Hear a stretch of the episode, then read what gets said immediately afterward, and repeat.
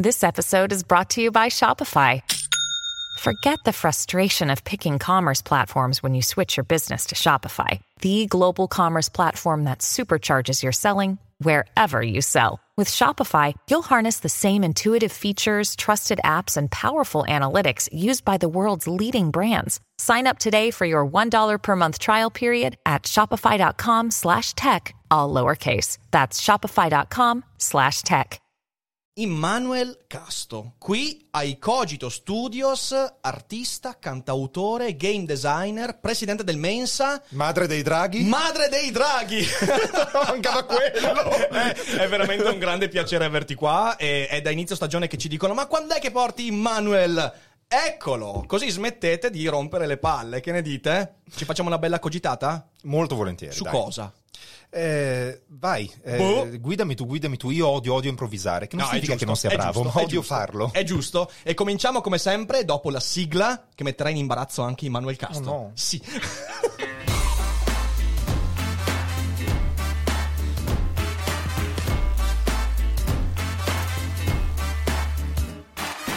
Sei su Daily Cogito, il podcast di Rick Dufer. E chi non lo ascolta è cibo per gli zombie.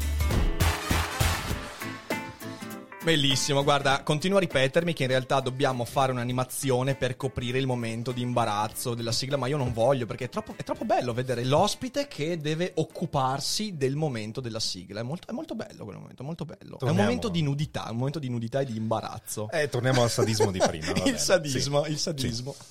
Ascolta, Immanuel, io seguo il tuo lavoro da, da- da- da molto e tu Ah, nel corso degli ultimi anni, nel corso dell'ultimo decennio, eh, sei mutato, cioè hai fatto tante cose. C'è sicuramente un percorso che si può seguire tranquillamente, soprattutto dal punto di vista dell'estetica, direi, però poi ti sei evoluto dalle canzoni al game design, ora sei anche presidente del Mensa. E se tu dovessi trovare il fil rouge di questo percorso, e non rispondermi il fil rouge sei tu, perché non è, non è, no, no. Certo, Eh, certo. qu- quale sarebbe? Cos'è che ti ha trascinato in questo percorso? Come dici tu, è stato un percorso, non è che mi sia messo a tavolino dicendo adesso voglio realizzare ABC. Ero guidato dalla mia intuizione artistica, un'intuizione prettamente creativa che andava in una, una direzione legata all'estetica, come tu hai ben detto, e alla provocazione, al voler parlare di, di certi temi, anche magari legati ad una rabbia che avevo interiorizzato con il, con il mio percorso di vita, infanzia, adolescenza. Con il tempo sono passato dal voler eh, intrattenere al voler comunicare e progressivamente dal voler comunicare al voler mh, condurre, se vogliamo ispirare, al voler far sentire le persone capite. E questo insomma collega i vari punti. E poi questo è il fil rouge. In comune però c'è qualcos'altro, a ben vedere. Alla domanda, Manuel, che cos'è la cosa che ti piace più fare? Io vorrei rispondere in inglese to play. To Ok. play a song, to play a character, to play an instrument, to play a game.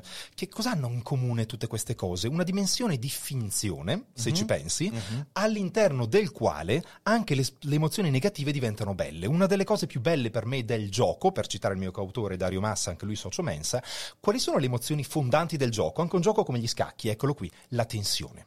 Tu ti stai divertendo se sei teso, anche alla console, no? Quando è la lingua di fuori, oppure la tentazione, il rischio.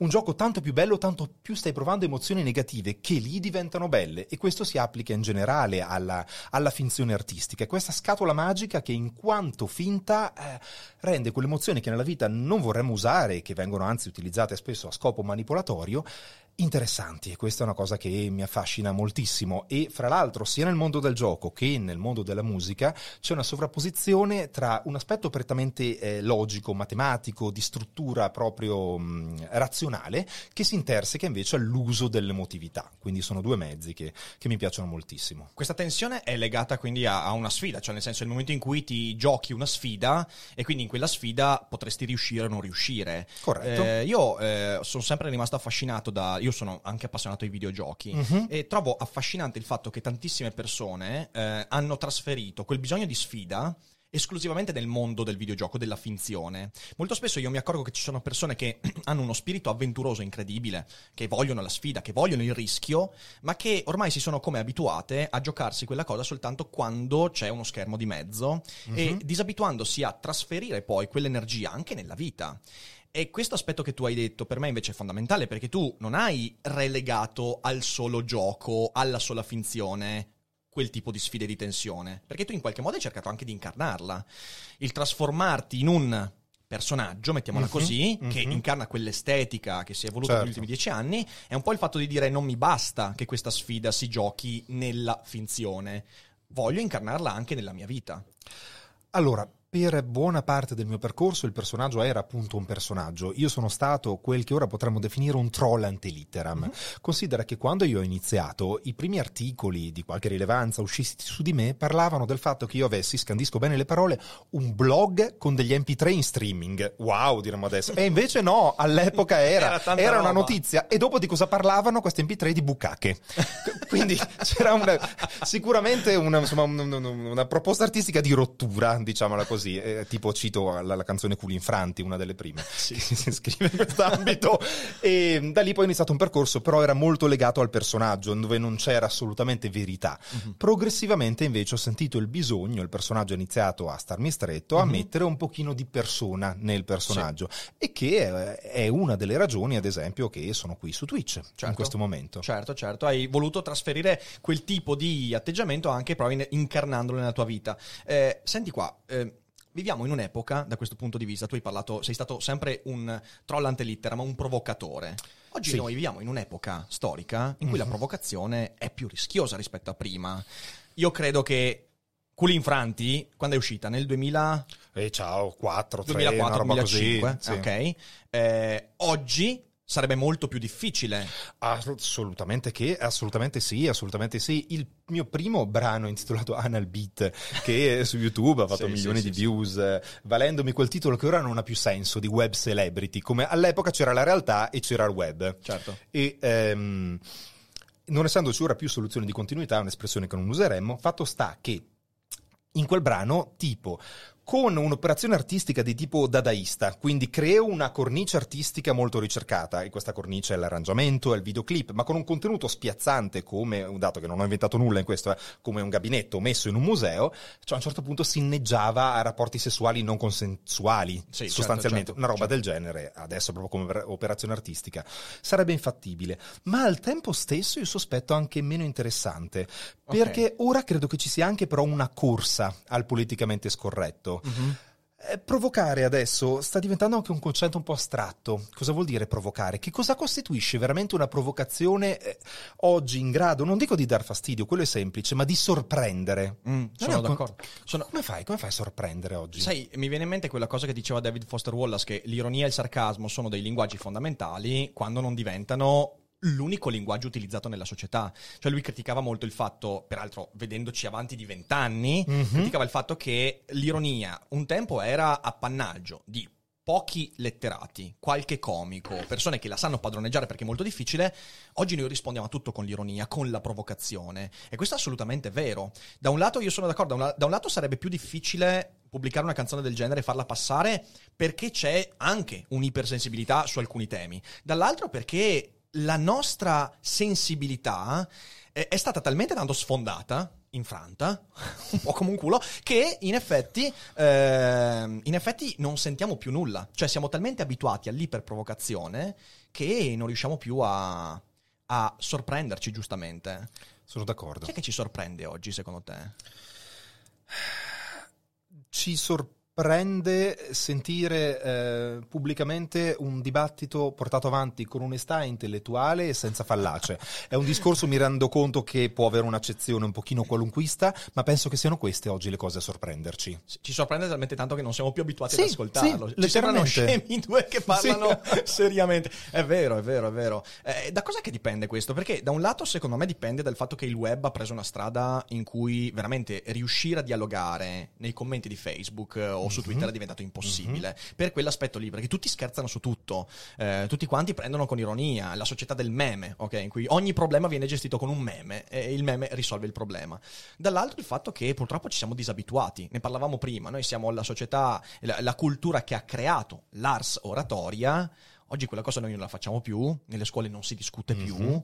E I paesi anglosassoni l'hanno acquisita invece con grande beneficio, peraltro, e- ed è difficilissimo vederci fuori. Hai fatto un video bellissimo per il Mensa, proprio legato alle argomentazioni Sì, esatto, alle fallaci E- argomentative. è un- una strada che perseguirai o era una cosa una tantum? No, no, no, sono dei progetti che vogliamo pa- portare avanti quando possibile, riprendere anche i progetti con le scuole, attualmente Sì. ovviamente fermi, perché penso e pensiamo in molti che una delle strade da percorrere sia l'educazione e educazione significa tantissime cose. Io mi auguro che in un futuro non troppo lontano si inizi dalle elementari a dare quelle nozioni che sono alla base dell'approccio della comunicazione online, Sì. che non vuol dire insegnare a stare su Facebook, però pensiero critico, a educare a mm, eh, prassi come il fact checking, la verifica delle fonti, nozioni basilari di psicologia comportamentale, perfettamente alla portata ad esempio di uno studente delle scuole medie che ti spiega qual è la tua reazione emotiva nel momento in cui ti interfacci online e quella che andrai a, a causare e il, mm,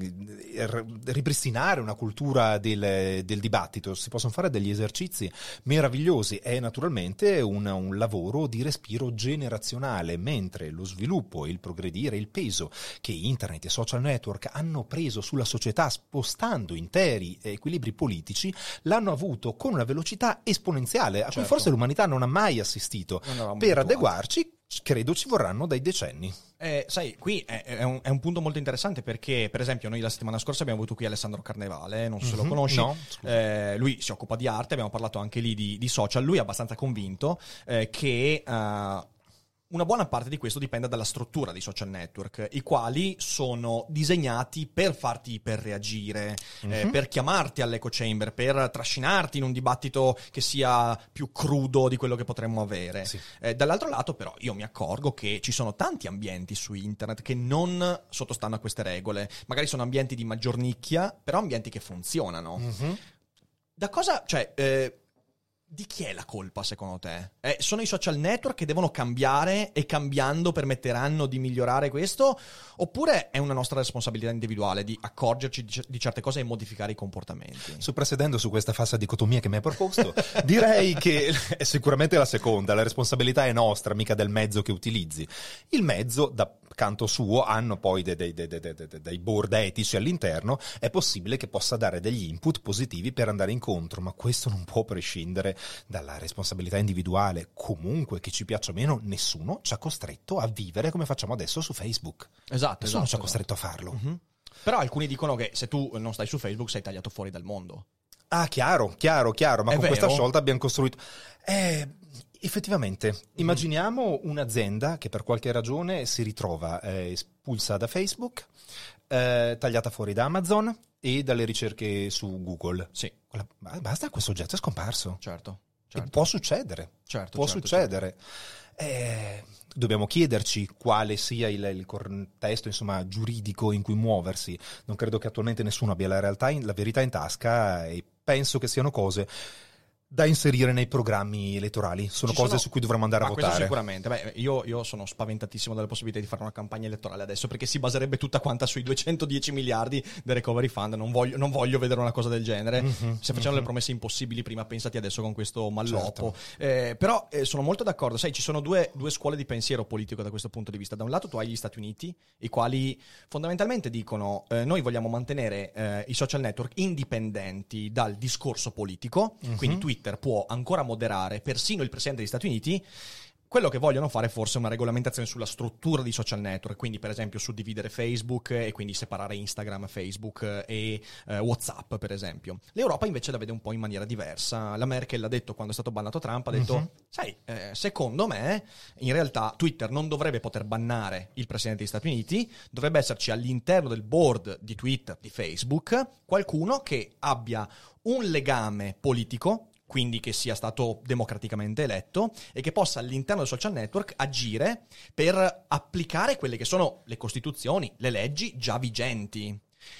E questo è un bel problema perché eh, nessuno sa, come dicevi tu, qual è la strada. Eh, secondo te, un social network che diventa come Twitter, come Facebook, quindi con miliardi di utenti, eh, come dovrebbe comportarsi nei confronti di un presidente o di un parlamentare che sparge odio, che dice cose eh, inaccettabili, che però non sono direttamente crimini, ok? Ma sono cose che impattano negativamente sull'opinione pubblica. Eh, chiaramente è una, una, una, questione estremamente complessa eh, per, per, per, quella che può essere la mia comprensione. Nel momento in cui un utente, chiunque sia, viola i termini d'uso che tu uh-huh. hai eh, consapevolmente sottoscritto, eh, a questo punto la piattaforma si può riservare di togliere i tuoi contenuti nel momento in cui ritiene che violino questi termini d'uso e anche per una sua questione di, di, di, di responsabilità sociale e politica. Di per sé non lo trovo sbagliato. Uh-huh. La cosa preoccupante è l'estrema estrema aleatorietà, nel senso che, ok, mi fa piacere che si siano presi provvedimenti nel caso, nel, insomma, nel caso di un soggetto che potremmo de- de- de- definire una, un, un sovversivo. Certo. Ma se invece il sovversivo avesse avuto idee più affini a chi ha preso le decisioni, uh-huh. sarebbe successo? Certo. E che dire di tutte le volte in cui invece non succede? A me è capitato di segnalare dei contenuti, fra l'altro anche più eh, evidenti nel loro violare i termini d'uso e che non venissero prese delle contromisure. Uh-huh. Basti pensare che non esiste un ufficio aperto al pubblico. Certo. Non esiste. Eh, io, le volte in cui mi sono ritrovato con problemi legati a ban su Facebook, penso ad esempio a una pagina che adesso non esiste più perché è stata fuso del mio gioco da tavolo più venduto, che è Squillo, sì. a causa di un, una segnalazione coordinata da parte di più persone, è stata chiusa, ma tipo proprio chiavi buttati via. Ok. E lì mi sono dovuto muovere internamente, arrivando a una persona che mi ha detto: Se tu dirai di me che lavoro per Facebook, io negherò. Ok. Cioè, per farti capire. Pazzesco. Pazzesco. Poi, però lui mi ha riaperto la pagina. Ah, ok, quindi poi è stata riaperta. Eh, eh. però non c'è una prassi. sì, sì, sì, non no, c'è. è vero, è vero, è vero. Ma questo dipende anche probabilmente dal fatto che sono ancora molto... Noi non lo percepiamo perché Facebook, noi ci siamo dentro da, da 12 anni, 13 Certo. anni, 15 anni, quindi però è ancora qualcosa di molto giovane, quindi in realtà eh, il meccanismo democratico ci mette un sacco di tempo per metabolizzare certe cose. Il punto è questo. Eh sì, esattamente. eh sì. Ed è per questo che io sono d'accordo, cioè nel senso con quello che dicevi, eh, siamo noi che dobbiamo agire, Eh, anche perché poi io mi accorgo, prima si parlava prima della live di, di- di felicità, ok? Io mi accorgo che in realtà molte persone utilizzano i social network a discapito della propria felicità, cioè veramente contro la felicità. Io faccio sempre un, un ragionamento, dico, eh, mi capita di parlare con, eh, con utenti, i quali mi dicono, ah non riesco più a vivere su internet, su Facebook, impossibile, via dicendo. Io dico sempre, ascolta, fai, fai una cosa, fai una lista ogni volta in cui ti arrabbi per qualcosa sui social network, segnatelo. Mi sono arrabbiato perché questo ha scritto questo, mi sono arrabbiato per questo articolo e via dicendo. Dopo una settimana, prova a dare un'occhiata. 9 volte su 10, a una settimana di, distan- di distanza, ti dirai: Ma che cazzata! Ma che cazzata! Cioè, veramente sono cose a cui non servirebbe neanche dare importanza Mhm. minimamente. In primo luogo perché non ne hanno, perché nella stragrande maggioranza sono utenti singoli che dicono cose senza riflettere. Certo. E quindi, in secondo luogo, perché ci siamo dimenticati di porci una domanda fondamentale, dire ma cos'è che mi interessa? Noi siamo bombardati da impulsi e in qualche modo ci siamo convinti che gli impulsi che mi arrivano sono quelli che- con cui devo fare i conti. Ma non è vero. Abbiamo smesso di selezionare le informazioni in arrivo. Mhm. Cioè, sai, io sono molto molto appassionato di, di Spinoza. Spinoza è un Ok. filosofo che mi, ha, che mi ha mosso veramente dentro. E lui scrive un testo mezzo millennio fa che si intitola Il trattato sull'emendazione dell'intelletto. E lui usa questa parola emendare, che è una parola bellissima, e quale vuol dire ripulire. E lui dice: Guarda che per pensare, cioè pensare non significa informarsi, non significa fare entrare nozioni, significa fermarsi una volta che le informazioni mi hanno raggiunto e chiedermi cos'è che mi serve e emendare, fare un atto di selezione. Pensare significa selezionare. Per Spinoza questo è un atto di intelligenza e noi in realtà stiamo perdendo completamente questa cosa, perché con tutto il discorso legato agli algoritmi che ci scelgono, abbiamo la scusa perfetta per non fare mai quella fatica di selezionare. E allora ci facciamo trascinare dal trend. Allora, oggi tutti parlano di Trump, tutti parlano di Barbero, e allora ne parlo anch'io, ascolto, leggo anch'io, senza mai fermarmi e dire ma a me sta roba interessa veramente? Che è terrificante se ci pensi come meccanismo, perché è proprio la perdita di, di quell'atto individuale che è questa cosa non mi interessa.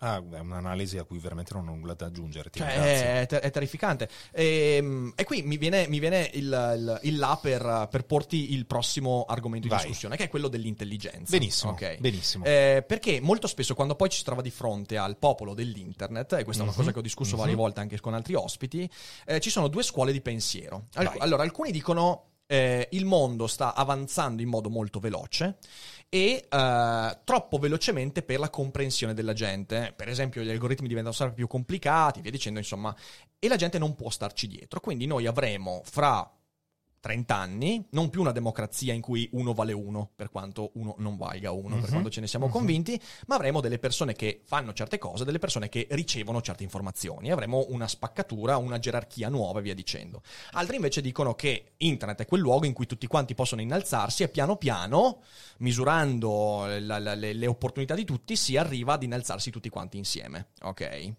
E che cos'è l'intelligenza secondo te? Perché questo è un tema fondamentale. Eh, L'intelligenza è una cosa che crea spaccature?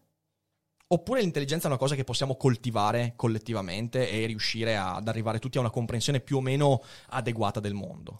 Posta in questi termini ti devo dire ovviamente la seconda. È Ok. un tema veramente molto interessante e di cui potrei parlare a lungo, Sì. quindi non farti problemi ovviamente a interrompermi. Siamo qua per questo. Vai. Perfetto, perfetto. Allora, che cos'è? Che cos'è questa intelligenza? Qui eh, mi viene comodo citare l'associazione di cui sono Certo. presidente, il Mensa. Il Mensa è un'associazione internazionale senza scopo di lucro, fondata ad Oxford negli anni 40 in Italia nell'83, mio anno di nascita peraltro, di cui possono essere soci coloro che hanno raggiunto o superato il 98 percentile del quoziente intellettivo in un test standardizzato, ossia coloro che rientrano nel 2% della popolazione che ha, secondo il test, eh, un tipo di intelligenza logico-spaziale che è appunto posseduto da, da- da questo 2%. 2%. Una parola sul quoziente intellettivo. Il Vai. quoziente intellettivo è l'intelligenza? In realtà no. Per, eh, per lungo tempo si sono fatti coincidere i due concetti al punto che adesso il quoziente intellettivo è visto sia con ehm, pregiudizio che anche con una sorta di mh, eh, attribuendogli un merito che invece non ha. Partendo da- dal secondo, allora, quando si è iniziato a cercare un metodo per studiare l'intelligenza, stiamo appunto parlando per quanto riguarda le scale legate al quoziente intellettivo degli anni 40, ci si è concentrati su quel segmento che è il quoziente intellettivo deputato ai processi logici. E poi questo per me. Eh, in particolare, se mi devo spingere senza particolari titoli a dare una mia definizione di quoziente intellettivo, lo vedo come un indice, qualità nel ragionamento logico, ossia arrivare a, a- a- a- considerazioni corrette, fratto velocità. E farlo anche veloce- velocemente. Questo per me è il quoziente intellettivo. Effettivamente ad oggi, sebbene ci siano tantissimi studi, è l'unica manifestazione dell'intelligenza misurabile numericamente. Io ti somministro eh, una lista di problemi logici di mm, eh, complessità crescente, posso misurare quanti ne risolvi, in quanto Certo. tempo, posso condurre uno studio molto ampio a tutti gli effetti scientifici e vedere dei trend, tutto quello che voglio. Mentre su altre manifestazioni, ora si parla giustamente di intelligenza emotiva, ci sono dei test, peraltro con il Mensa Italia ci siamo prestati da cavie a uno studio della Bicocca di Milano per cercare di quantificare questa intelligenza emotiva. In due parole, che cos'è? Viene definita come la comprensione delle proprie emozioni, eh, consapevolezza delle emozioni, utilizzo delle emozioni, che capiamo che con la logica in realtà hanno poco a che fare. E con la misurazione anche, ovviamente. Difficile Sì, misurarlo sì, quello. Ci sono dei- degli esercizi con cui Mm. si cerca di misurare la correttezza della risposta, però il grado di soggettività è molto difficile, non si sa quanto poi prescinda dall'empatia, Mhm. quanto prescinda dall'educazione ricevuta, è veramente molto più Sì. complesso.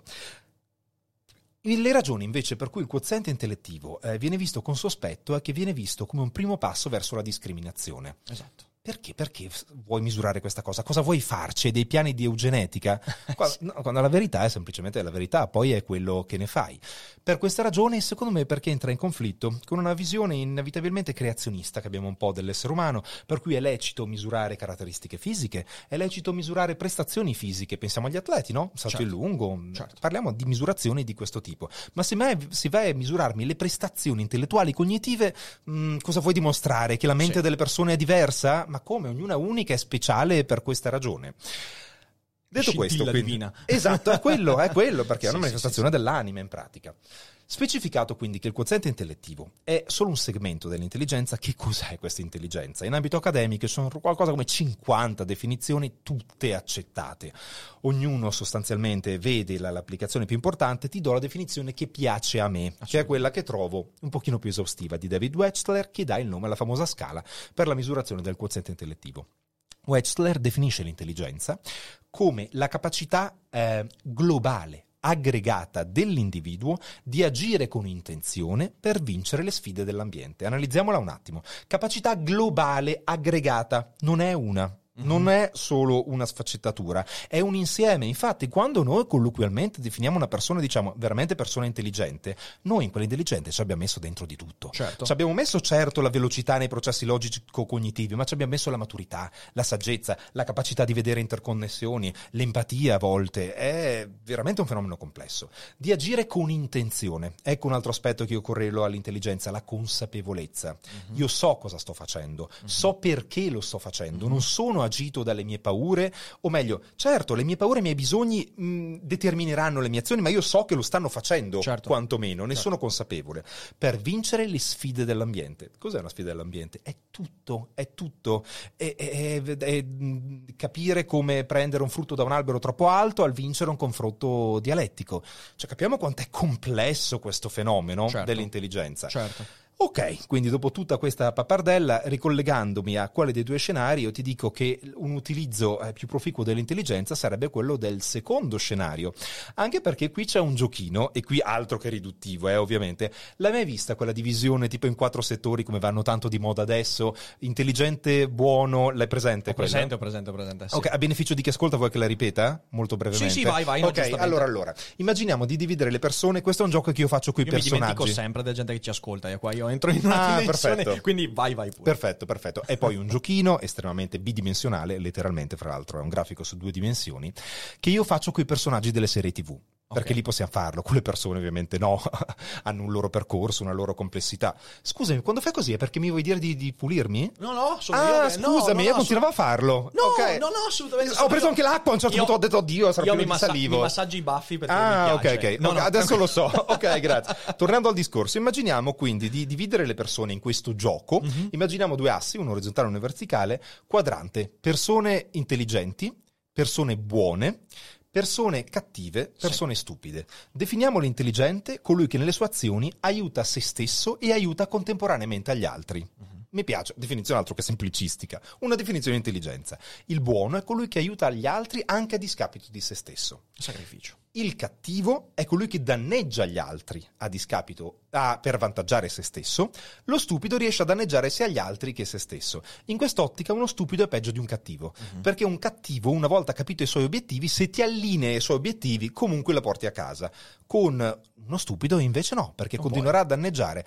In questa definizione così sciocca, così ludica di intelligenza, però ci vedo qualcosa di buono, il riuscire in ogni azione a aiutare sia se stessi che gli altri. E nello sforzo titanico che viene richiesto alle future generazioni per capire come integrare il mondo dei social, che come viene detto nel popolare documentario che abbiamo visto tutti, The Social Dilemma, viene detto il problema dei social che non è distopia, è utopia promiscua a, discopi- a discopia, è qui la complessità.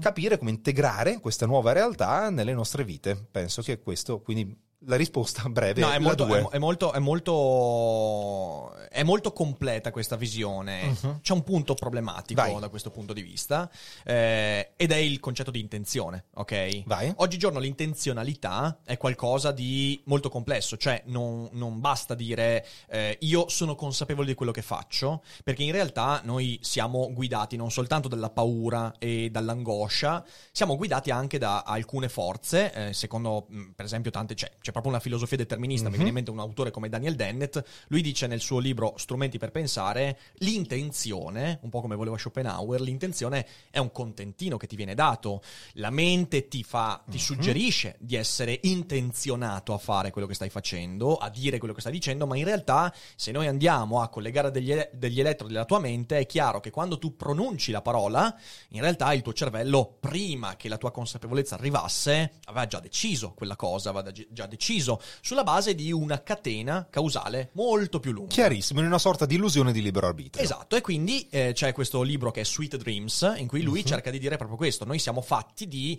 autoinganni che ci permettono di sopportare meglio la nostra vita. Com'è Mhm. che risponderesti tu a Daniel Dennett? Eh, che sono d'accordo. Guarda che Ah, quello sì? che ti ho detto prima è questo, sostanzialmente. Io ti ho proprio detto intenzione, quindi sono consapevole dei bisogni alla base delle mie azioni.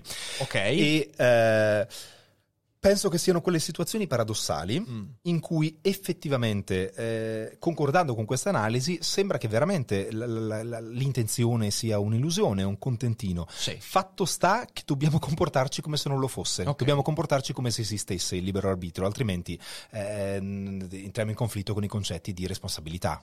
Sì, assolutamente, assolutamente. Altrimenti saremmo sempre guidati da delle forze oscure. E di cui non abbiamo responsabilità. Mhm. Sì, sì, sì, sì. C'è un racconto molto bello di Ted Chiang in cui lui immagina eh, un, un piccolo aggeggio che è un pulsante con un LED e praticamente tu quando premi il pulsante un microsecondo prima il, pulsa- il- LED si accende, ok? Ed è la prova finale del fatto che il libero arbitro non esiste. Il pulsante riesce a prevedere il momento in cui tu deciderai di premerlo e quindi la gente va fuori di testa perché tutti provano a fregarlo e nessuno ci riesce e lì la società crolla completamente.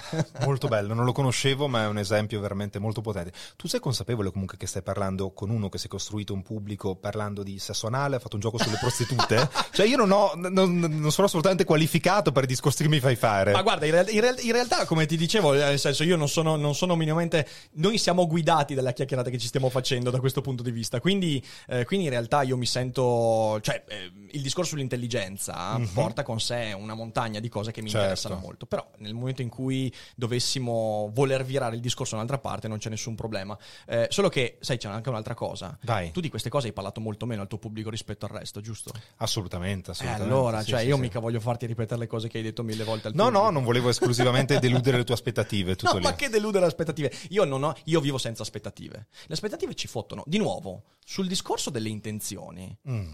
Eh, le aspettative sono una cosa terrificante, perché anche le intenzioni sono come l'angoscia. Noi spesso siamo guidati da aspettative di cui siamo scarsamente consapevoli e questo ci fa agire in maniera non intenzionale. Quindi eh, la cogitata esiste proprio per smontare le aspettative. Lo capisco, però è la terza volta, se vuoi recuperiamo le altre due, in cui fai coincidere una forma mentis sana con la tua forma mentis. È vero, ma perché io sono un narcisista maledetto. ok, va bene, va bene.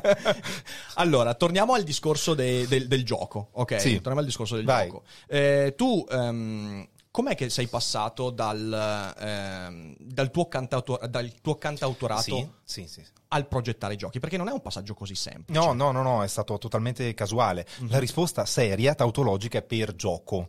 Io avevo creato quel gioco, Squillo, per divertimento mio. Era un gioco con il mio umorismo che volevo fare con i miei amici, quando ancora non avevo un pubblico. Poi lo vede il mio manager, Jacopo Levantace, e dice, ma sai che sta roba potremmo provare a commercializzarla? Io non ero neanche un gamer, men che meno avevo una formazione sul game design. Le ossa me le sono fatte dopo. Però è curiosa questa, questa dinamica che ho assistito spesso. Le opere prime degli artisti Sì. sono opere di cui gli artisti spesso si vergognano. Primi dischi, primi video, perché sono tecnicamente indecenti, sono al di là del bene e del male, perché sei un ignorante, non hai nessuna preparazione.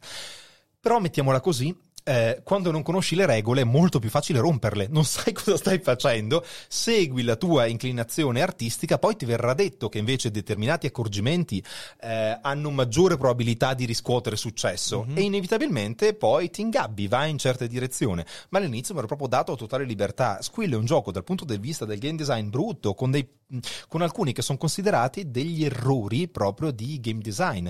Tuttavia è uno dei tanti esempi, ce ne sono altri che pur contenendo questi errori ha avuto un enorme successo commerciale. Ma qua torniamo al discorso di prima che in realtà per quanto ci sia proprio una scuola e sia un'arte a tutti gli effetti, il game design molto raffinata, il pilastro è comunque l'emozione. Se tu anche con un'impalcatura scricchiolante riesci però a tenermi in piedi l'emozione del gioco, il gioco funziona.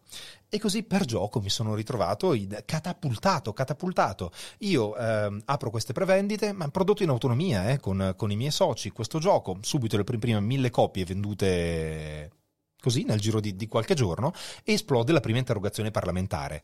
Quello mi ha dato una visibilità enorme, da lì a poco siamo stati contattati da un grossissimo distributore, da lì a poco ho dovuto fondare la mia società di creazione giochi e io non posso negare che abbia avuto un peso enorme Certo. l'interrogazione parlamentare e la pubblicità che ne è seguita. Quindi il, il bigottismo che è emerso da quella cosa là in realtà è stato la cosa migliore che potesse capitare al gioco. Sì, certo, anche un bigotismo interessante da, da- da- da- da analizzare è proprio quel bigottismo che avvolgerebbe le parti terminali del famoso ferro di cavallo, che vuole ideologie opposte incontrarsi, dove avevamo persone magari estremamente conservatrici che ritenevano proprio che di certi temi non si potesse parlare e altre invece che dicevano che di certi temi non si potesse parlare in quel modo. Certo. Però erano d'accordo sul fatto questa cosa non la puoi non fare. puoi farla. E certo, quello ha avuto un, un peso enorme. Poi tu mi hai definito un provocatore ed è corretto ehm, sul fronte fattuale, perché provoco, ma non lo sono, sai, nelle intenzioni. Mhm. Io non è che mi metto a creare dicendo "Mm, voglio dar fastidio a questa categoria di persone, Ok. voglio vederle rosicare, non è nella mia personalità.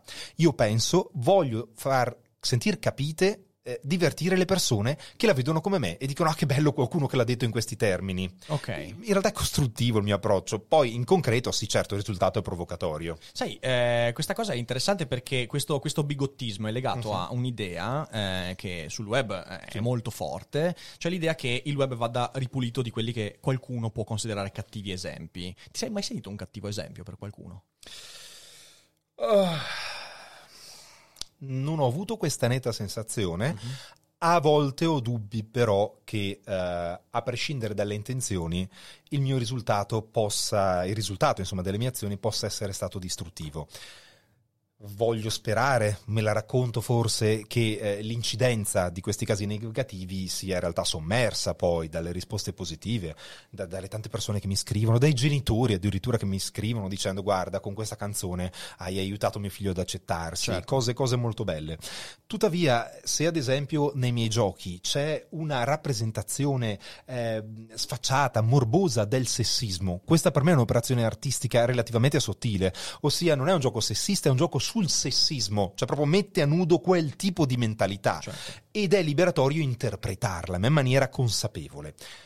Io non so se però tutti facciano questa operazione, probabilmente invece c'è anche chi eh, magari eh, apprezza le mie canzoni e non capisce che in Escort 25 c'è proprio una critica all'oggettivizzazione del corpo femminile usato per assurgere a determinati status e pensa sì sì questa è una canzone contro le sex worker Sì, e sì, magari sì, avendo quelle idee misogini si sente rappresentata tutta quella canzone. Certo. In questo posso aver anche fatto dei danni, io non lo posso sapere. Beh, certezza. non è neanche tua responsabilità, nel senso tu sei responsabile di quello che eh, hai intenzione di comunicare. E poi un contenuto quando entra sul web, eh, ovviamente entra, va a impattare su tante sensibilità che tu non potevi neanche immaginare. Eh, ci vuole una bella, cioè, Mm. Per fare quello che fai tu, ed è ciò che mi è sempre, mi è sempre piaciuto del tuo lavoro, ci vuole una bella fiducia nel pubblico. Cioè, se tu non hai fiducia nelle persone, tu non gli dai le cose che tu fai. Mhm. Perché tu devi avere fiducia nel fatto che la maggior parte delle persone utilizzerà quella roba nel modo costruttivo. Oggi invece noi siamo invasi da una tendenza diversa, eh, la tendenza a considerare la gente scema, ok? Totalmente. E, e questo, questo è parte integrante di quel bi- bigottismo. Molto spesso si dice questa cosa non va pubblicata, ma non perché magari mi sento offeso, ma perché non ho fiducia nel fatto che le persone lo utilizzeranno nel modo giusto.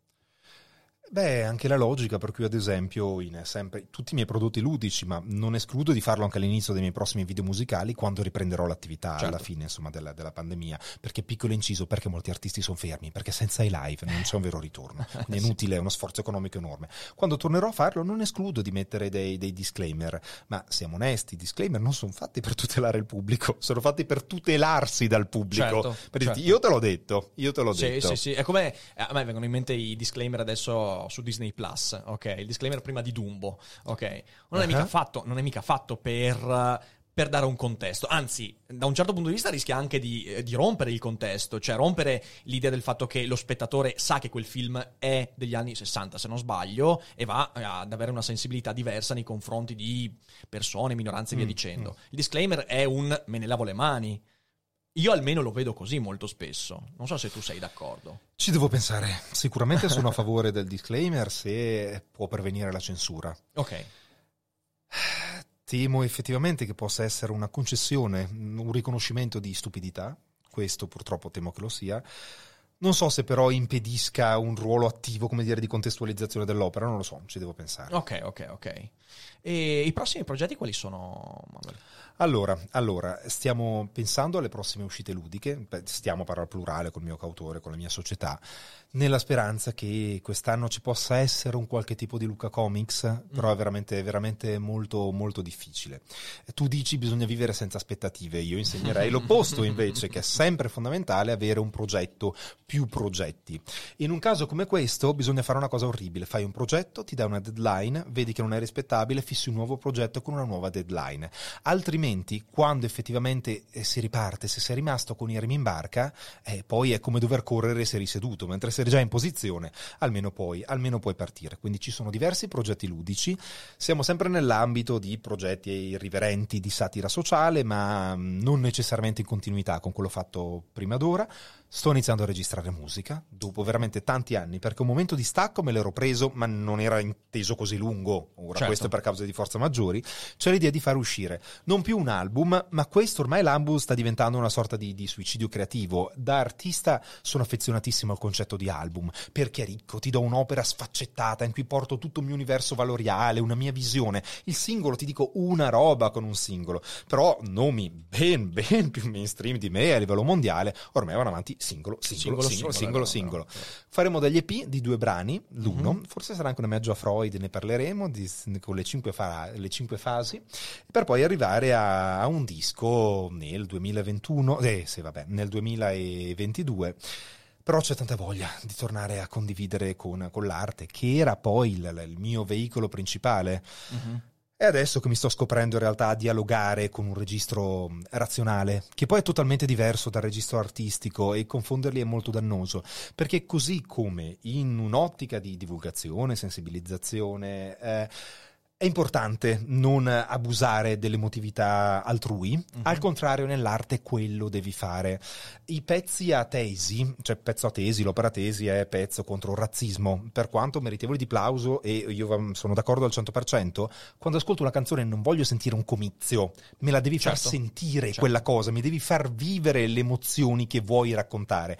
I pezzi a tesi vincono i festival, sempre, bravo, bravo, ma poi fanno schifo, non, non li ascolta Sì, sì, quasi sì, sì. nessuno. Vengono Per- dimenticati in fretta poi, peraltro. Sì, sì, sì. sì, Proprio perché d'accordo. si esauriscono in, in questo messaggio che ti vogliono spiegare anziché fartelo sentire. L'arte è così, si fruisce, c'è poco da Sì, dire. deve essere un impatto, cioè nel senso Esatto. ti senti coinvolto, diventi parte integrante di una storia, Mhm. allora lì funziona e te la porti dietro. E io da questo punto di vista faccio sempre l'esempio di, eh, io in letteratura eh, sono, sono un appassionato per esempio dei viaggi di Gulliver. Mhm. Io i viaggi di Gulliver l'ho amato perché quando l'ho letto a 13 anni eh, mi sono guardato intorno e ho detto ma Jonathan Swift mi ha visto vivere. cioè nel senso è veramente... E poi ho scoperto che era uno di 300 anni prima, ho detto è impossibile, sta- ma come, come fa? Quindi devi toccare quelle corde che in qualche modo eh, condividiamo tutti un po', avvicinandoci a quelle parti animali che siamo, quindi emotive, quindi istintuali, e allora lì riesci ad avere un impatto effettivamente. Ah, voglio dire una cosa prima. Aspe- aspettative e progetto per me sono due cose diverse. Hai Le aspettative no, sono nei confronti certo. degli altri, cioè io prima ho detto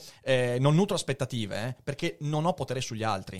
Il mio progetto invece, eh no, il mio progetto lo porta avanti in Eh, modo determinato. Sì, però nessun tuo progetto può prescindere dalle circostanze, Prescindere dal comple- caso degli altri. Assolutamente. No, prescindere completamente aspettative. eh, limitare le aspettative sugli altri, credo che sia Su- abbastanza. no, su questo- è- su questo sono d'accordo. no, ci tenevo perché altrimenti, cioè, nel senso. io- Guarda, in, ehm, eh, è un merito che mi riconosco, guadagnato con il tempo, quello di avere basse aspettative e di avere nella mia vita veramente tante persone a cui voglio bene. Certo. E di tollerare tanto le delusioni, devo dire, proprio Certamente. perché ho basse aspettative. Certamente, sì, perché questo. ah, ma anche perché poi, eh, e qui torniamo al discorso della felicità. Cioè, per me essere felice significa rendersi conto di quali sono le cose su cui hai un minimo di controllo. Io posso avere un- abbastanza controllo su quello che voglio fare di me stesso Mhm. fino a domani. Eh, se mi baso sul fatto di avere il controllo su quello che gli altri faranno rispetto a me, sono nella merda completamente. Quindi Certo. Ah, è, un po questo, è un po' questo il discorso. E ovviamente eh, quando lavori nell'ambito dell'arte questa cosa è fondamentale perché tu non ti aspettavi la reazione che c'è stata nei confronti del tuo gioco, cioè la reazione... O te l'aspettavi un po'? Non mi aspettavo la reazione negativa. Non ti aspettavi la reazione negativa? è quasi una forma di ingenuità. Quindi Mi sei caduto dalle nuvole. quella- Sì, io parto dal presupposto che le cose andranno bene. Ok. Questo in generale. Ti faccio un esempio. Con il Mensa abbiamo partecipato ad un bando indetto dalla Feltrinelli per la realizzazione di un gioco da tavolo tramite crowdfunding e nella presentazione per vincere questo bando Mhm. ci ho lavorato settimane settimane Immagino, settimane immagino. Con un livello di dettaglio che non viene messo di solito nelle presentazioni dei progetti, soprattutto sapendo che ci sono 150 progetti in lizza. Ma io nella mia testa lavoro già immaginandomi il prodotto sugli scaffali. Cioè Sì, nella sì, mia sì, testa è già successo. Sì, sì. E questo poi mi dà anche quella sicurezza quando dialogo con, l'interlo- nel- con l'interlocutore, perché nella mia testa è già successo. Cioè io ho già visto il momento in cui succederà la cosa. Eh, Inevitabilmente, quindi sì, nel momento in cui ti relazioni con il pubblico ci sono delle aspettative, ma è uno dei motivi per cui è così difficile lavorare con il pubblico. Uh, penso che si applichi a quello che fai tu, ma credo ancora di più con un artista, perché un artista che cosa fa? Sta chiedendo l'approvazione. È una cosa terribile, lavorare con l'approvazione del pubblico. Tu lavori le cose vanno bene se tu ricevi l'approvazione degli altri, che è una delle cose peggiori da fare nella vita. È la ricetta dell'infelicità. Certo. E quindi riuscire a mantenere una propria centratura in questa ricerca di approvazione richiede un'importante maturità. il passaggio poi è relativamente semplice, dal punto di vista cognitivo, non emotivo, capire che comunque è sempre un prodotto. Certo, che anche certo. quando tu ti poni come persona, anche quando ti metti in scena, è una performance, è un Certo. prodotto che stai vendendo. Certo. Poi piacerà o non piacerà il prodotto o la performance, ma non te. E- Esatto, esatto. E questo, questo è molto importante. Mhm. Eh, io mi sono accorto di una cosa che nel dibattito molto spesso una delle cose che impedisce veramente di scambiare idee è che quando tu critichi l'idea di qualcuno, quel qualcuno molto spesso dice stai criticando me. Noi personifichiamo le idee in modo terrificante e questo impedisce perché tu personalizzi tutto. E io credo che uno dei, un- uno- uno dei punti fondamentali della crescita sia, ok, io sono io, le mie idee le cambio nel corso della vita, perché altrimenti dove stiamo? Sono, sono d'accordo, pur riconoscendo che alcune idee ehm, si fondono a elementi identitari.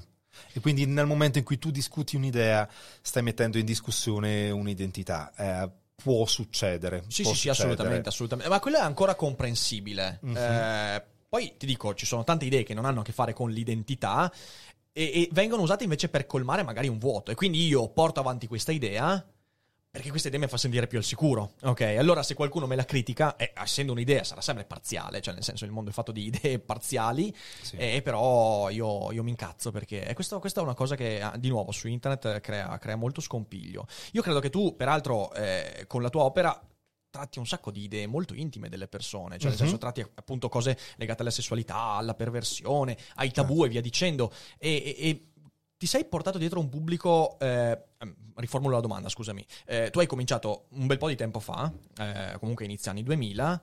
E ovviamente tante persone che sono appassionate al tuo lavoro, eh, io stesso, anche i miei coetanei, erano molto giovani quando questo è successo. Ci sono persone che sono, che sono appassionate lì e ti hanno seguito fino ad oggi? Eh, Il sì. pubblico è cambiato o... Entrambe, entrambe. Ci Ok. sono persone che sono cresciute con me. Sì. Io ovviamente sono cresciuto tantissimo nel mio percorso ed è una delle cose più interessanti da, da- da vivere e da, e da constatare. Ci sono tante persone che mi stanno scoprendo adesso. Questa cosa è veramente affascinante, riguarda anche te in pieno, perché in realtà anch'io ti ho scoperto relativamente poco fa. È incredibile come siamo passati nel giro di qualche decennio, ma anche meno, eh, fo- fo- forse 15 anni, da un tipo di ehm, celebrità verticale, in cui o eri nei palinsesti televisivi, quindi o ti conoscevano tutti o non ti conosceva nessuno, mentre adesso con i nuovi media, la fruizione one to one, le varie, sia per un discorso fra l'altro di bolle legate alle idee, ma anche di community, Sì. puoi avere persone estremamente celebri in determinate fasce di fo- demografiche, aree di interesse e essere sconosciuto in altre. E io tuttora sperimento, sperimento questa cosa. Ho persone che mi scoprono, continuano a scoprirmi, non ti avevo mai sentito, e magari quelle che mi conoscono dicono: Ma com'è possibile? Io lo conosco Sì. da vent'anni. È possibilissimo. È Sì, possibilissimo. sì, sì, sì. E, e, ah, tu che tipo di rapporto hai con le persone? Perché se, se ci sono persone che ti seguono da 15 anni, Mhm. probabilmente hai avuto occasione di incontrarle sicuramente. Ci sono persone che ti hanno detto, non so, io ti seguo da sempre Sì. e la mia evoluzione è stata questa anche grazie alla tua opera. Certamente. Certamente cosa- questa è una cosa certamente. bellissima, una cosa bellissima. Molto, mol- veramente molto bella, molto bella. Sì, Ricordo una madre che ehm, venne ad un talk che stavo facendo e mi disse: ehm, Qualche anno fa ho scoperto dell'omosessualità di mio figlio Ok. e sentendo la sua canzone, riferito da grande Sarei F, non possiamo dire su Twitch, ho scoperto, io l'ho interrotto, ha scoperto anche la mia di omosessualità. sì, esatto. No, comunque no, questo è più stupido. Però sì, tante persone, tante persone sono... mm, mi hanno dato riscontri di, di questo tipo, ovviamente mi, Mhm. lusinga, mi lusinga tanto. Probabilmente non ho neanche una reale percezione, anche perché Twitch è un po' un'eccezione Sì. con cui sto utilizzando per dialogare con il pubblico. Però il mio approccio è, è anche un po' vecchio, eh, forse, però io lavoro ad un contenuto, ci lavoro anche tanto, l'infiocchetto, te lo do, poi puoi dirne fare quello che vuoi, non ti Certo. vengo a moderare, non ti vengo a censurare in nessun modo, però dillo, io però non ti rispondo. Certo, certo. Quindi certo. non ho, a livello personale, ho pochi rapporti con il pubblico, cerco di sdebitarmi, ne firma copie, Certo. dando ovviamente quell'attenzione. C'entra però la mia personalità. Sì, sì, dire. sì, certo, certo, Mm. certo. E senti, il tuo lavoro all'interno della comunità omosessuale, Sì, eh, che ruolo ha preso nel tempo? E questa è una domanda che ti faccio perché da etero, ok, che Sì. comunque ha collaborato e conosce la comunità eh, in vari Sì, modi, sì, sì. eh, ho sempre visto che il tipo di approccio eh, provocatorio, pur Mhm. non nelle intenzioni, ma comunque il tipo di approccio che tu hai, è comunque una mosca bianca in questo mondo. Che ruolo ha questo tuo approccio all'interno di quella comunità? In che senso ritieni che la provocazione ad opera della comunità LGBTQI sia rara? Beh, mi sembra, no, eh, mi sembra che il tuo approccio, di nuovo, lo dico da esterno. Vai, tranquillo, tra- dimmi cosa hai percepito. Per esempio, il tuo gioco Squillo, Sì. all'interno di quella comunità, io l'ho percepito come una mosca bianca. Ho letto anche dei commenti che molto spesso erano critici, provenienti. Ho capito adesso quello che intendi dire, intendo? ho capito, eh, sì, nel senso chi eh, porta avanti istanze legate all'accettazione, all'inclusività, poi anche una particolare cura nel linguaggio, investendolo Esatto. di tutta C'è una un- serie di responsabilità. un- una sorta di, eh, come dire, damage control, se mi lasci Certo, certo, Ok, questo, ecco. questo è verissimo. Ok, ok, in questo sì, ti posso dare atto che sono une- un'eccezione. In realtà ho presente anche altre persone, ma magari a livello di rilevanza sì, posso Sì, essere sì, abbastanza unico. Però credo che siano comunque di più le persone che eh, vedono, vedono profondamente l'intenzione. Nel mio caso, anche utilizzare certi vocaboli è un riappropriarsi di quei vocaboli Ok. che per tante persone possono comportare sofferenza. Me lo dico già io e ci rido. Certo, È inutile che lo usi tu, quel potere te l'ho già tolto. certo. Molti lo capiscono e apprezzano certo. questo. Ecco, questo è un ruolo, l'autoironia è quindi un, ha un ruolo fondamentale nel... Eh sì, prima hai menzionato l'ironia, che Mhm. un tempo era appannaggio di pochi, ma l'autoironia poi è ancora, è ancora più rara, ma dovrebbe essere di tutti. È Sono veramente il potere di, di salvare il mondo. Eh, non potrei vivere senza, è una- un, un elemento proprio importante in tutti i miei rapporti, eh, anche professionali. Certo. Mi rendo conto di questa cosa, è successo anche con te, proprio te lo posso dire. Se nei primi minuti in cui incontro qualcosa, nessuno dei due dice qualcosa di pesantemente autoironico e, pos- e pete- e potenzialmente anche offensivo nei confronti dell'altro, io non mi fido. Se, Ok. non, se non succede, non mi fido. E che può sembrare bizzarro, perché io sono uno abbastanza distaccato. Però io so, ok, che eh, si potrà giocare a, cam- a carte scoperte. Ok, Certo. c'è questa autoironia che consente comunque di discutere di tutti. Se Certo. non succede, mm, percepisco una sensazione di freddezza per cui quella persona ci collaboro, ma la, mm, la terrò sempre un pochino, un pochino a distanza. No? L'autoironia è una delle discriminanti in base alla quale sviluppare rapporti intimi anche d'amicizia. Però non ho Poterlo capito fare. se l'autoironia qua c'è stata. C'è e stata, quindi- c'è stata, sì, C'è sì, stata? sì, sì. Uff, uh, non metterà a distanza? Certo, e no, no. vai! Sto scherzando, ovviamente. Certo. va bene, va bene. Eh, ascolta, io, vabbè, io mh, direi che adesso noi passeremo a leggere un po' la chat. Così stata è una- scritto. È stata una chiacchierata che io spero che si ripeterà. Ah, che carino. Eh, quindi, insomma. Eh, sì, sì, adesso eh, giustamente Federico, vedi, mi ricorda perché io ho l'Alzheimer galoppante, quindi alla fine della puntata io devo sempre chiedere, altrimenti mi ammazzano, ok. Tre libri. Intanto io non ti ho chiesto se sei un lettore. Lo sono stato per lunghissimo tempo, Ok. ora sono più concentrato su altri media, però lo sono stato. Ok. E quindi tre libri che sono stati molto importanti per te, che diresti, questi, raga, dovete leggerli. Allora, ne ho già due, sto pensando al, al terzo. Allora, iniziamo con, eh, che è più un racconto lungo, ma l'ho amato tantissimo, in Italia eh, pubblicato con il titolo di Sette minuti dopo la mezzanotte, Ok. in inglese sarebbe Monster Calls. Eh, il secondo libro delle cronache dei vampiri di Anne Rice, che è Mhm. meno famoso del suo predecessore, ma Scelti dalle tenebre, Sì. il secondo libro, perché lì c'è proprio una metafora. Il primo parla della morte, dell'accettazione della morte, del rapporto con la verità, scritto quasi in formula di fiaba, ma per me è un, proprio un piccolo capolavoro. Questo utilizza la metafora del vampiro come appunto metafora dell'emarginazione, di certi disturbi di personalità, dell'autoaccettazione e il tutto con un lirismo dell'autrice che amo tantissimo.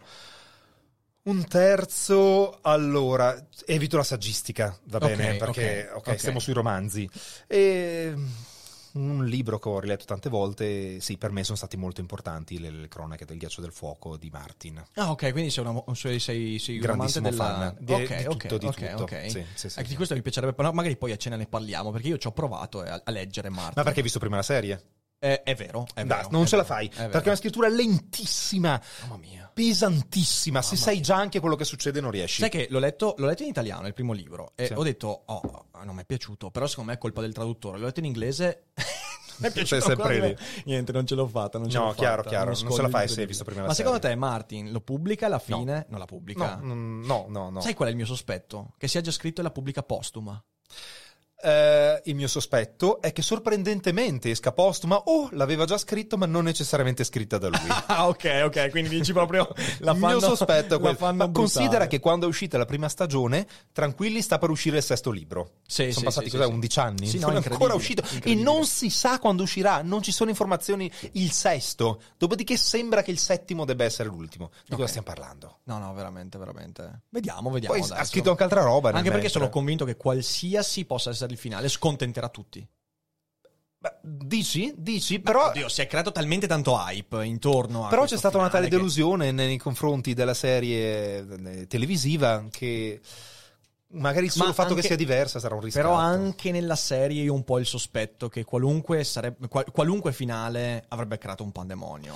Io più che altro non ho idea poi. Ah, scusami, ora stai parlando della serie TV. Sì, allora della serie. eh, cioè, un- è una di quelle storie che in realtà, non, eh, la dico brutta, non dovrebbe avere una conclusione. Guarda che in realtà sono d'accordo. Perché? Perché una serie, al di là di tutta una serie di retorica che in maniera molto spiccia emerge alla fine, parla per me di politica. È una serie Sì. che- la politica non finisce. Sì, Non esatto, finisce la politica. Esatto, esatto. esatto, esatto. Un, si poteva dare una conclusione a quello che è il- una sorta di, di fil rouge metaforico che mentre i bambini, questi bambini che giocano a gioco del trono, in realtà c'è questa minaccia incombente, eh, da taluni vista come metafora del cambiamento climatico, Certo. magari a quello si poteva dare una conclusione con un peso eh, drammaturgico ehm, superiore a quello che è stato... da- eh, dai, sto cercando di non spoilerare per chi non l'ha vista. No, no, non diciamo nulla. Magari diciamo la nulla. fine poteva essere quella e il resto non chiudermelo neanche. Sì, Lasciamelo aperto e va bene sì, così. sì, Mi hai raccontato un pezzo di politica. È vero, è vero, è vero. Il finale è di un Eh, no, vabbè, qualunquismo. Sì, C'è anche proprio sì. il messaggio. Alla fine il Sì. messaggio è chiunque faccia politica è cattivo. Assolutamente, Gli unici assolutamente. buoni. Infatti alla fine viene costituito un governo con il ministro della cultura che non ha finito gli studi. La ministra delle navi che non è mai salita su una Su una barca in nave, vita esatto, sua. esatto. Il, il- il ministro dell'economia che è un tagliagole che, ha- ca- che ha detto che non capisce come funzionano i prestiti. A capo del governo uno che non ha mai visto nulla se non attraverso delle visioni. che ha mai detto che non gli interessava la politica, però lui è onesto perché non si è mai interessato di politica. Ovvio, Quello è il perché lui arriva da fuori e quindi è un outsider. Esatto, Eh, e quindi sì, è sì. onesto, quindi Eh, non è cattivo. Alla fine è, è è un finale da 5 stelle. È un finale da 5 stelle. Totalmente. Incredibile, Incredibile, sì. incredibile. Va bene, Immanuel è stato un grande piacere veramente. Grazie mille. Voi che siete in live, non andatevene, adesso leggiamo qualche domanda. Per tutti gli altri, beh, sotto in descrizione trovate tutti i link utili per conoscere eh, il lavoro di Manuel Casto e quindi insomma andate a darci un'occhiata e ovviamente condividete la puntata, fate conoscere Daily Cogito alle persone che vi circondano perché non dimenticatevi mai che non è tutto noia ciò che pensa. E ci vediamo alla prossima.